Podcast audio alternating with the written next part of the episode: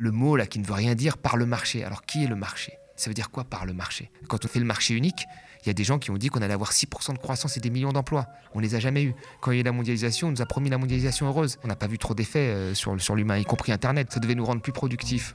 Euh, on n'est pas sûr qu'on soit plus productifs. Ça devait nous permettre de travailler moins. On n'est pas sûr qu'on travaille moins. On a des débats pour travailler même, même plus. Tout ce qui s'est passé derrière, c'est l'ubérisation qu'il y a eu. Bonjour tout le monde et bienvenue pour ce nouvel Instant Porcher. Je suis ravie de vous retrouver. L'Instant Porcher, c'est un petit moment qu'on se prend entre nous avec Thomas Porcher chaque semaine pour décrypter l'actualité, car les discours sont politiques et les comprendre est une véritable arme démocratique. Je vous rappelle que le média ne dépend que de votre soutien, vos abonnements et vos dons. Rendez-vous sur soutenez point lemediatv point fr pour nous soutenir. Ce projet de télé libre et indépendante ne peut se faire sans vous et on arrive bientôt avec de nouvelles annonces, c'est promis. Au programme aujourd'hui, Emmanuel Macron à Rungis demande aux pétroliers de faire un effort. Doit-on saluer la réaction de Total et que se passe-t-il avec E D F ? Les pétroliers nous mènent-ils droit dans le mur ? Et puis nous nous intéresserons à l'Union européenne. Y a-t-il un revers protectionniste et en même temps le développement du libre-échange ? Quelles conséquences dans un monde qui serait voué à plus quatre degrés ? On décrypte tout ça, c'est l'Instant Porcher.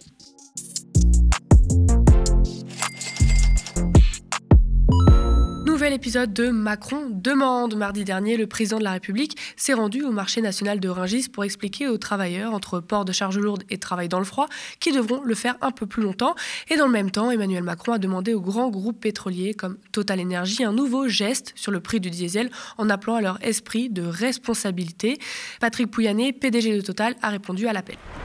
La mesure que nous annonçons, c'est que dans toutes les stations de Total Energy, en deux mille vingt-trois, le diesel et l'essence ne dépasseront pas un euro quatre-vingt-dix-neuf. Donc, à partir de ce mercredi premier mars et dès le week-end dernier dans les stations autoroutes, le litre de super ou de diesel ne dépassera pas un euro quatre-vingt-dix-neuf chez Total Energy. Cette annonce intervient après une actualité dont on avait parlé dans l'Instant Porcher il y a deux semaines. Le géant pétrolier avait annoncé avoir réalisé dix-neuf virgule cinq milliards d'euros de profit en deux mille vingt-deux, après déjà dix-sept milliards l'année d'avant. Et oui, l'inflation et la guerre en Ukraine ont été très bénéfiques pour certains. Un geste si généreux quand on sait que Total ne se gêne pas pour se gaver d'argent public et ne pas payer d'impôts en France, comme en deux mille dix-neuf, deux mille vingt et deux mille vingt et un. L'année dernière, les restos de Total à la pompe lui avaient coûté autour de six cents millions d'euros. Généreux aussi, quand on sait les scandales environnementaux et humains autour de Total, comme ces projets d'exploitation de champs gaziers en Afrique du Sud, qui sont des bombes écologiques pour les pêcheurs locaux et l'état de l'océan, ou encore cette construction du plus long oléoduc chauffé du monde en Ouganda, au milieu de réserves naturelles exceptionnelles, en Tanzanie aussi. D'ailleurs, à ce sujet, B N P Paribas est visé par le premier compte contentieux climatique au monde contre une banque. Les Amis de la Terre, notre affaire à tous et Oxfam France demandent à B N P de mettre fin à ses soutiens financiers aux nouveaux projets d'énergie fossile et d'adopter un plan de sortie du pétrole et du gaz. B N P Paribas, qui est aussi le premier financeur des géants mondiaux du pétrole et du gaz, Total Energy, qu'on retrouve, mais aussi Chevron, ExxonMobil, Shell, B P, Eni, Repsol, Equinor. Et il est intéressant de mettre en parallèle ceci. Moins de trois pour cent des revenus accumulés par les sociétés pétrolières et gazières dans le monde en deux mille vingt-deux, soit cent milliards de dollars, suffirait pour réduire de soixante-quinze pour cent des émissions de méthane provenant du pétrole et du gaz. Le méthane est un très puissant gaz à effet de serre, observe l'Agence internationale de l'énergie. C'est Hervé Kempf, rédacteur en chef du média indépendant Reporter, qui le met en avant. Et dans tout ça, Christophe Béchu, ministre de la Transition écologique, nous dit de nous préparer aux plus quatre degrés de réchauffement climatique qui sont littéralement invivables et meurtriers. Les pétroliers nous amènent-ils droit dans le mur ? On va analyser tout ça avec Thomas. Thomas, on va d'abord revenir sur la visite du président à Rungis où Emmanuel Macron a demandé à Total de faire des efforts en plein débat sur la réforme des retraites. Qu'est-ce que tu penses de cette sortie ? En fait, il y a un contexte social qui est très difficile avec la réforme des retraites. La plupart des gens sont opposés euh, à cette réforme. Et là, vous avez Emmanuel Macron qui fait un déplacement bien ciblé à Rungis pour montrer un peu la France qui se lève tôt et une France aussi qui dépend énormément des, des transports, du transport routier, et cetera. Donc là, il faut qu'il il a, il annonce une espèce de mesure sociale pour que ce soit un contre-feu. Donc il dit, après le scandale des, des bénéfices de Total en pleine crise et le fait qu'on demande aux, aux Français de travailler plus longtemps pour faire des économies, qui va demander à Total de baisser sa part de marge sur le diesel pour faire baisser le prix du diesel, ce que Total avait déjà plus ou moins annoncé hein, quand il avait annoncé ses, ses bénéfices. Enfin, il n'y a rien de nouveau en fait. Il est, il est le porte-parole de ce qu'avait déjà dit Total et c'est une façon de mettre un espèce de contre-feu aux tensions sociales qu'il peut y avoir autour de la réforme des retraites. Que penser de la ristourne de, de Total ? Est-ce qu'il faut applaudir et remercier ? Bon, c'est une ristourne bien sûr. Ça va coûter quelques, quelques dizaines, peut-être peut-être même centaines de millions de, d'euros à Total, cette ristourne. Euh, mais en même temps, Total euh, pratique de l'optimisation fiscale, euh, Total a fait des bénéfices records, donc c'est une façon plutôt euh, d'acheter la paix sociale, parce qu'en réalité, les, les oppositions à Total sont principalement centrées en France. Il y en a bien sûr dans, dans, dans des pays pauvres, et cetera, mais qui sont moins entendables et moins impactantes que celles qui ont lieu euh, en France. Et on se rend compte aussi que Total, en fait, c'est devenu un espèce de chiffon qu'on agite dès qu'il y a un problème.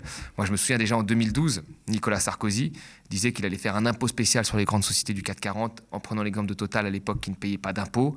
Là, vous avez euh, Macron qui ressort et qui tape sur Total, comme, comme l'ont fait d'autres, Roussel, et cetera. Donc, c'est un petit peu voilà, le, le, le bouc émissaire qu'on aime bien, surtout quand on, a, quand on a des réformes libérales à faire passer. Est-ce que tu peux nous rappeler comment se décompose le, le prix des carburants ? Est-ce que les pétroliers répercutent autant les hausses que les baisses des prix du pétrole sur l'essence ? Dans un prix du carburant, vous avez quand même cinquante à soixante pour cent de taxes, quel que ce soit le diesel ou euh, l'essence, même si le diesel a moins de taxes que l'essence. Vous avez en fait dans un premier lieu ce qu'on appelle le produit pétrolier qui doit faire trente à trente-cinq pour cent. Vous avez ensuite la marge des pétroliers et puis vous avez ensuite les taxes quasiment, euh, avec une T I C P E, une T V A sur le produit, une T V A sur la, t- sur la T I C P E.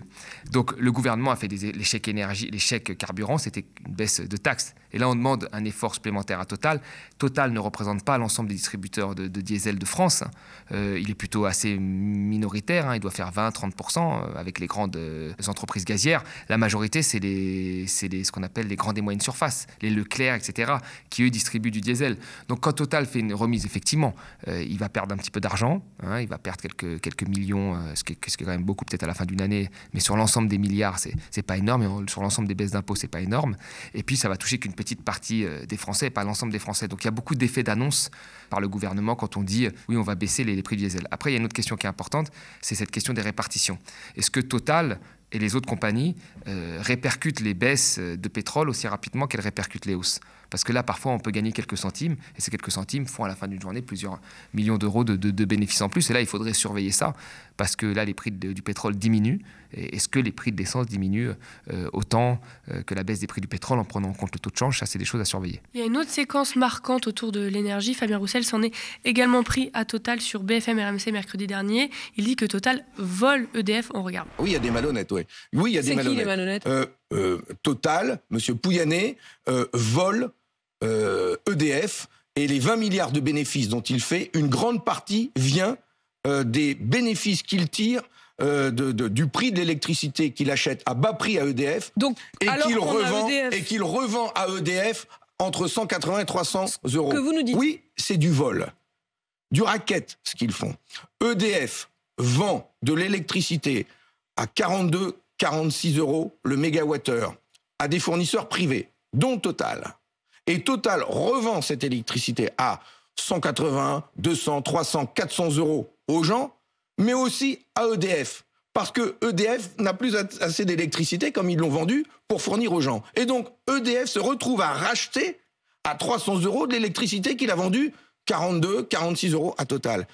C'est entre six à huit milliards d'euros que Total a reçu de E D F rien que par cette Qu'est-ce manipulation. On, on, voit, on voit là Fabien Roussel en colère, hein, qui dit soixante ans d'investissement public pour bâtir des barrages, des centrales aujourd'hui. Tout ça est bradé, c'est le cartel des financiers, des énergéticiens qui se fait des montagnes d'or dessus et c'est nous qui payons. Et après Macron demande un petit effort à Total et à nous de travailler plus longtemps, c'est ces mots. Qu'est-ce que tu en penses, toi, de, de cette séquence-là ? Il a raison, mais après, c'est, en fait, c'est, c'est, c'est là qu'il y a vraiment une connivence entre ceux qui nous ont gouvernés et les grandes entreprises.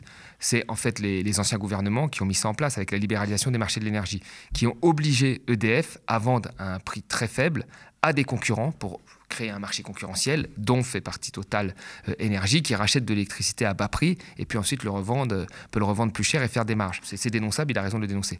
Mais l'essentiel des, des, des bénéfices de, de Total repose sur la vente de produits gaziers et pétroliers qui ont un impact sur le réchauffement climatique. Donc là, en fait, ce que dit, il, a, il a raison de dire ça parce que c'est la critique de la libéralisation et de ceux qui en ont profité, dont Total Energy. Donc on a quand même créé, il fallait quand même le faire, une structure où nos géants se concurrencent entre eux plutôt que d'être complémentaires, alors qu'ils ont été construits à la base euh, pour être complémentaires. Euh, E D F faisait l'électricité, G D F faisait le gaz, E L F faisait euh, à l'époque euh, le pétrole. C'était comme ça que ça se passait. Areva euh, faisait une, un autre pan du nucléaire et se complétait avec E D F. Et aujourd'hui, toutes ces entreprises se concurrencent avec une structure qui vise à affaiblir E D F pour enrichir d'autres, d'autres concurrents. Donc c'est parfaitement dénonçable. Mais la majorité euh, des bénéfices de Total se font quand même sur le pétrole et le produit, donc sur l'extraction, la recherche-production, euh, qui sont un véritable problème parce que euh, portent atteinte au, au réchauffement climatique. De manière euh, générale, le bilan énergétique mondial est à quatre-vingts pour cent composé d'énergie fossile malgré l'épuisement des réserves. Comment est-il possible d'inverser cette tendance au niveau mondial ? Mais c'est ça qui est compliqué, c'est qu'en fait, euh, on a un bilan énergétique qui a plus de quatre-vingts pour cent dû à des énergies fossiles. Et en fait, ce bilan énergétique, il n'a pas bougé depuis plus de quinze ans. Donc certes, les renouvelables se développent, on entend beaucoup, les renouvelables se développent, mais les énergies fossiles se développent aussi. Alors on a toujours comme coupable le pays émergent qui va développer du charbon, c'est le cas notamment de la Chine, c'est, c'est, c'est aussi une réalité. Mais ils, ils produisent, avec des centrales à charbon, des biens qui sont destinés majoritairement à l'export, que nous allons ensuite consommer. C'est là qu'est toute l'hypocrisie en fait climatique. Et puis surtout, il y a des pays riches Qui, seraient, qui ont toute la technologie, tout le savoir-faire, tout l'accès au financement euh, peu cher, qui peuvent engager la transition énergétique et qui ne le font pas. Les États-Unis ont rajouté trois à quatre millions de, de, de, de pétrole de schiste sur les marchés euh, mondiaux. Les Canadiens, le sable bitumineux. Chez nous, on a mis en place les centrales, les centrales à charbon euh, qu'on a réouvert avec euh, le gaz de couche. Donc finalement, même les pays riches sont, produisent beaucoup plus euh, d'énergie fossile. Et quand on regarde par exemple l'Arctique, l'Arctique, les principales compagnies, euh, dont la nôtre, hein, qui sont intéressées par des forages euh, exploratoires en Arctique, sont des compagnies de pays riches, euh, de la Norvège, des États-Unis, de la Russie ou de l'Angleterre.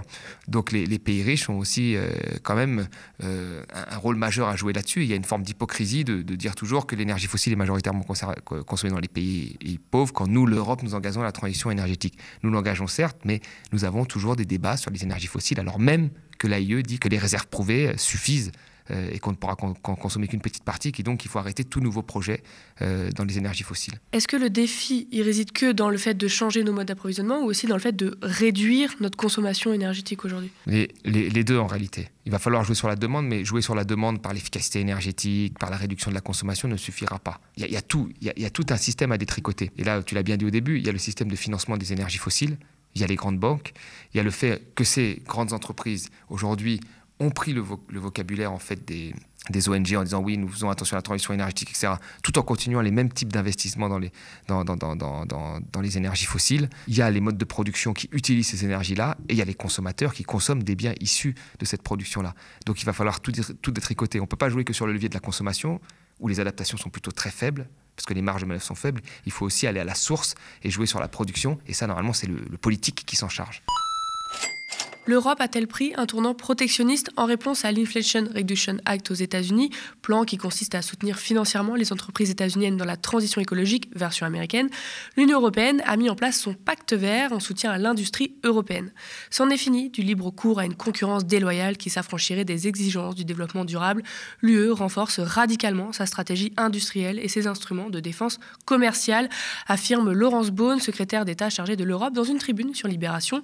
Laurence Boone qui ajoute: l'Europe a choisi, elle sera la région du monde leader dans la lutte contre le changement climatique par l'innovation, le développement d'une industrie en pointe et un programme de développement des compétences appropriées. Alors il y a quelques exemples, comme une entreprise chinoise qui bénéficie de subventions contraires aux règles du commerce international, qui se verra interdire l'accès au marché européen, ou encore la volonté de filtrer les investissements étrangers et protéger les ports, aéroports, réseaux énergétiques d'une prise de contrôle par des capitaux étrangers. Un autre exemple aussi en lien avec l'actualité est que les produits qui entrent sur le territoire européen doivent respecter les normes européennes. Ceux qui comportent par exemple des traces de néonicotinoïdes ne pourront plus entrer sur le marché européen. On parle aussi d'une taxe carbone aux frontières, mais Laurence Boone précise bien que ceci n'est pas un repli et que l'autarcie est le monde d'hier. Par exemple, pour des matières premières non produites en Europe, comme le lithium, la secrétaire d'État avance qu'il faut continuer à travailler avec le monde pour construire les batteries indispensables à une mobilité décarbonée, ou encore pour que nos entreprises à nous s'exportent et génèrent des emplois. Toujours avec cette volonté de respecter la boussole climatique, Laurence Boone avance que les accords de libre-échange qui n'imposent pas un strict respect de l'accord de Paris, comme le projet négocié par l'Union européenne avec le Mercosur, ne peuvent pas être acceptés en l'état et que nous progressons en revanche avec d'autres partenaires comme la Nouvelle-Zélande. En même temps, macronien, je cite, « concilier la souveraineté industrielle, technologique et l'ouverture à la mondialisation que le président de la République porte depuis le premier jour de son premier quinquennat ». Une tribune à laquelle a répondu Manon Aubry, eurodéputée La France Insoumise et coprésidente du groupe de la gauche au Parlement européen. Le protectionnisme libre-échangiste, il fallait oser, déclare l'élu, avant de poursuivre, faire du libre-échange l'un des volets principaux d'un plan pour l'autonomie et la neutralité carbone, c'est un numéro d'équilibriste dont seuls les édiles de l'exécutif bruxellois ont le secret. En effet, Manon Aubry avance qu'il y a un réseau de quarante-deux accords de libre-échange avec soixante-dix-huit pays et que l'U E redouble d'activité sur le front commercial. douze accords sont en train d'être renouvelés ou étendus. huit accords supplémentaires sont en cours de négociation ou de ratification avec, entre autres, la Nouvelle-Zélande, le Mercosur, Brésil, Argentine, Paraguay, Uruguay, on en a parlé, mais il y a aussi l'Australie, la Chine, l'Inde ou encore l'Indonésie. Thomas, avec le Covid et la crise en Ukraine, les mots souveraineté, autonomie, protectionnisme sont revenus, on vient de le voir, dans le débat public. Est-ce qu'il y a ou il va y avoir un changement dans les faits ? Non, en fait, le, le drame de cette crise du Covid, mais ça avait commencé un petit peu avant la crise du Covid, mais le, le drame de cette crise du Covid et de ce qui s'est passé euh, dans la guerre, c'est qu'il y a eu des, des changements énormes sur le vocabulaire utilisé, les mots réindustrialisation, protectionnisme euh, sont ressortis, autonomie, indépendance énergétique, ce sont des termes aujourd'hui que, que même les libéraux euh, s'emploient à dire, mais qu'en réalité, dans les faits, rien ne change. Rien ne change. Les changements, c'est quoi en fait ? C'est, on continue le traité de libre-échange, mais dans un traité de libre-échange, je sais pas moi, de deux mille pages, on va rajouter trois pages sur l'environnement. Et on va s'engager sans qu'il y ait de contraintes, parce que ce n'est pas des traités où il y a des contraintes, c'est des traités qui visent à baisser en fait les euh, droits de douane, mais aussi uniformiser les normes de fabrication. Donc dans ce cas-là, vous avez toujours en fait celui qui a les normes les plus faibles qui oblige l'autre à s'ajuster, ou celui qui est en position de force qui oblige euh, l'autre à s'ajuster. Donc il y a de fortes chances qu'on arrive, comme on l'a vu à l'intérieur de l'Europe, au moins, moins dix ans fiscal, social et, et, et, et écologique. Donc euh, non, non, c'est très problématique, sauf qu'on rajoute deux pages. Euh, le page, les deux pages qu'on rajoute, c'est un engagement par exemple à suivre l'accord de Paris. Ben, l'accord de Paris, il fait une trentaine de pages, quarantaine de pages, il n'y a rien dedans. Le transport aérien n'est pas pris en compte, le transport maritime n'est pas pris en compte. Ce qui fait qu'en fait, vous pouvez facilement envoyer des biens à dix mille kilomètres que nous produisons chez nous en France ou même beaucoup plus près et, et tenir l'accord de Paris puisque le transport maritime et le transport euh, aérien n'est pas pris en compte.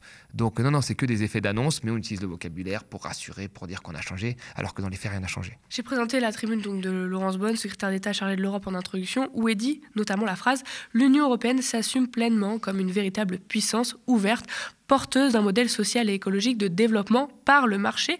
Qu'est-ce que tu penses de cette tribune et de cette phrase ? Bah, vous avez vu, là, on a vraiment tous les, les, les mots de vocabulaire.